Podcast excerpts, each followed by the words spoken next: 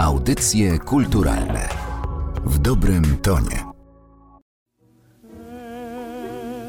Tam wciąż zamyka się krąg, świat dal wciąż w promieniu twych rąk. Przy mikrofonie Natalia Ryba. Dokładnie 82 lata temu wojska niemieckie bez wypowiedzenia wojny przekroczyły granice Rzeczypospolitej. W związku z rocznicą wybuchu II wojny światowej rozmawiamy z Tomaszem Lerskim, historykiem warszawianistą. Nasz gość ten trudny okres przybliży z perspektywy mieszkańców Warszawy, których siła przejawiała się w muzyce. Zapraszam.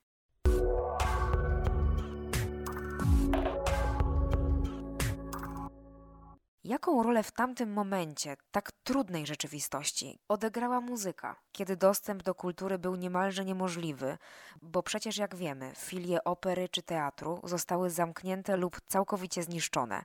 Koncerty były zakazane, więc jak ta muzyka była wtedy obecna w Warszawie? Jak dodawała nadziei? No, zacznijmy od samego początku, czyli od września 1939 roku. Wszyscy artyści, no może przesadzam, że wszyscy, ale bardzo wielu artystów, tych bardzo znanych, występowało dosłownie w okopach, czyli na linii frontu, czyli na, na granicy miasta, tam gdzie były barykady, gdzie broniono miasta przed Niemcami, dawali koncerty. Oczywiście z akordeonem, z harmonią, bo tam przecież żadnego akompaniamentu poważniejszego być nie mogło, ale rzeczywiście Ordonówna, czy, czy Fok, czy, czy inni artyści chodzili na te barykady, na obrzeża miasta i tam śpiewali dla tych artystów. No szczególnie Ordonówna tutaj się zapisała wielą, dużą ilością tych koncertów. Na dworcach, tam skąd wojsko, żołnierze wyjeżdżali na front, na dworcu wschodnim na przykład, bardzo często tam przychodziła, przybywała i śpiewała dla tych żołnierzy, którzy no wyruszali bić się po prostu i, i, i, po prostu mogli zginąć każdego dnia. Więc również była nawet przez tych prostych żołnierzy znana, bo i czy z radia, czy z płyt gramofonowych, więc była rzeczywiście kimś. Istniało jeszcze polskie radio, więc również tam artyści również występowali we wrześniu 1939 roku. Natomiast w ogóle repertuar radia polskiego był przestawiony na, na patriotyczny. Był zapas oczywiście płyt gramofonowych, były nagrania pieśni patriotycznych, Rota, Warszawianka, to były utwory bardzo często prezentowane w radiu z płyt gramofonowych, ale a rzeczywiście robiło to wielkie wrażenie.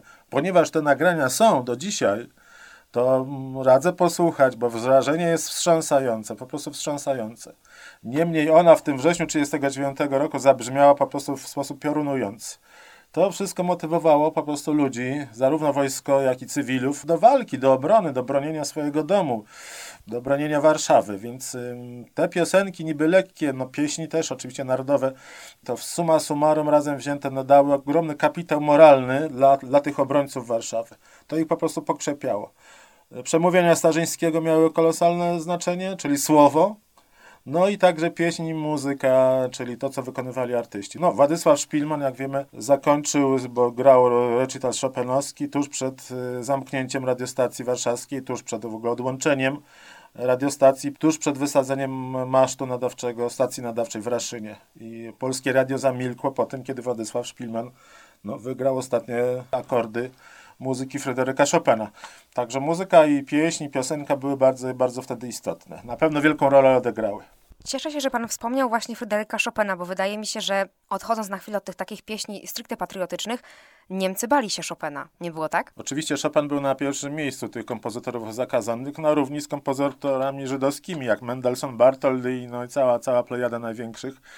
Także rzeczywiście był, był wrogiem numer jeden, czego dowodem było także to, że w 1940 roku, czyli bardzo szybko, Niemcy wysadzili pomnik Chopina w Łazienkach w powietrze. Pocięli go, potem wywieźli gdzieś tam do Niemiec na przetop. No to był straszny cios, prawda, dla warszawiaków czy dla Polaków, ale dla warszawiaków szczególnie. Zniszczenie tego wspaniałego pomnika no miało Polaków pognębić, zniszczyć, złamać ich morale. No to był rzeczywiście silny cios. Myślę, że warszawiacy jednak wytrzymali to, tak samo jak zniszczenie innych pomników warszawskich, których Niemcy też dużo, dużo zniszczyli.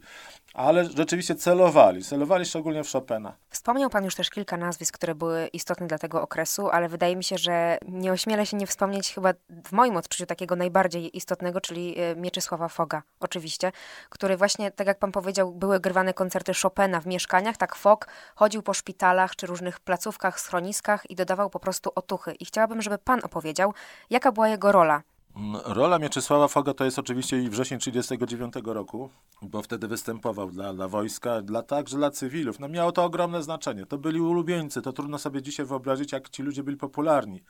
Jak byli kochani w ogóle przez, przez całą Polskę. To byli naprawdę idole na miarę dzisiejszych zespołów, e, tych super popularnych, więc byli, to popularność była ich po prostu no, no bez, bezgraniczna wręcz.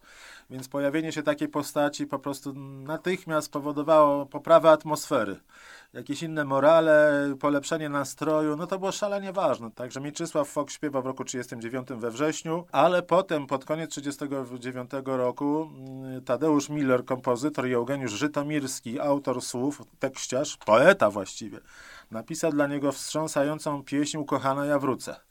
To była pieśń o tęsknocie kobiety za swoim mężczyzną, który poszedł na wojnę, no i właściwie przepadł po nim wszelki ślad, i, ale ona czeka na niego i wierzy, że przyjdzie pewnego dnia taki moment, że on zastuka do drzwi, ona powie, tak, to ja, wejdź, i spotkają się, prawda, po tej rozłące. Mieczysław Fok śpiewał w kawarni Swan, to była kawiarnia przy Nowym Świecie, bardzo popularna, ona wchodziła w taki kompleks lokali rozrywkowych tak zwanego Pasażu Italia. I tam przychodziły panie, przede wszystkim żony oficerów, oficerowie ich mężowie byli gdzieś na wschodzie. Proszę sobie wyobrazić, że wielu tych oficerów, którzy trafili na wschód, oczywiście zginęło w Katyniu. To właśnie o nich jest częściowo ta piosenka i także o tych, którzy trafili do oflagów, e, oflagów niemieckich. Ta piosenka, ta pieśń okupacyjna wyciskała kobietom łzy. Taki pierwszy właściwie utwór okupacyjny, który naprawdę no, robił piorunujące wrażenie swoją aktualnością i swoją wartością też artystyczną, prawda? Poruszał serce, poruszał te najczulsze struny prawda, w człowieku, w, w, jego duszy. Później Mieczysław Fok, ponieważ występował, występował w kawiarniach, występował w różnych lokalach, miał w repertuarze inne piosenki, tak zwane już szlagiery okupacyjne. Niemcy, jak wiemy, zniszczyli polskie radio, polskie radio przestało działać, personel został zwolniony, płytoteka została zniszczona, radio zostało zajęte na potrzeby niemieckie, także żadnego, żadnego nadawania programu radiowego w Polsce przecież nie było. Polskie radio całkowicie zamarło. Nie było też i przemysłu gramofonowego, to znaczy nie było polskich żadnych nowych płyt, tylko były płyty te, które były nagrane przed wojną, żadnych nowości, absolutnie nie, Niemcy na to nie pozwalali. Znajdujemy się w siedzibie Narodowego Centrum Kultury, tutaj przed wojną były polskie zakłady fonograficzne Odeon, gdzie nagrywano bardzo dużo płyt i to znakomitych z udziałem świetnych artystów polskich, chociaż firma była niemiecka, ale to, to nikomu właściwie nie przeszkadzało. Naturalnie ta działalność oczywiście została przez Niemców całkowicie zawieszona. Można było kupować płyty, które były jakby importowane z Niemiec do Polski, ale tylko i wyłącznie z repertuarem niemieckim, niestety bardzo często propagandowym. To jeśli chodzi o płyty, tak wyglądało, natomiast Niemcy na co zezwalali? Zezwalali na druk nut. To znaczy istniały księgarnie, istniały wydawnictwa nutowe i one mogły, oczywiście to wszystko było kontrolowane, natomiast byli kompozytorzy polscy, była już nowa generacja tych, którzy właśnie zaczęli tuż przed samą wojną albo w czasie okupacji i pisali świetne piosenki i to były szlagiery te okupacyjne. Na pewno pani zna taki szlagier chryzantemy złociste w kryształowym wazonie stały na fortepianie, kojąc smutek i żal. To jest przebój największy, moim zdaniem, największy przebój okupacji. Piosenka Zbigniewa Maciejowskiego i słowa, i muzyka, to był świetny autor. Jeszcze miał kolejny taki okupacyjny, piękny przebój. Piosenka, przypomni ci, to też jest, też jest bardzo, bardzo znane, tylko już troszeczkę później napisana ta piosenka.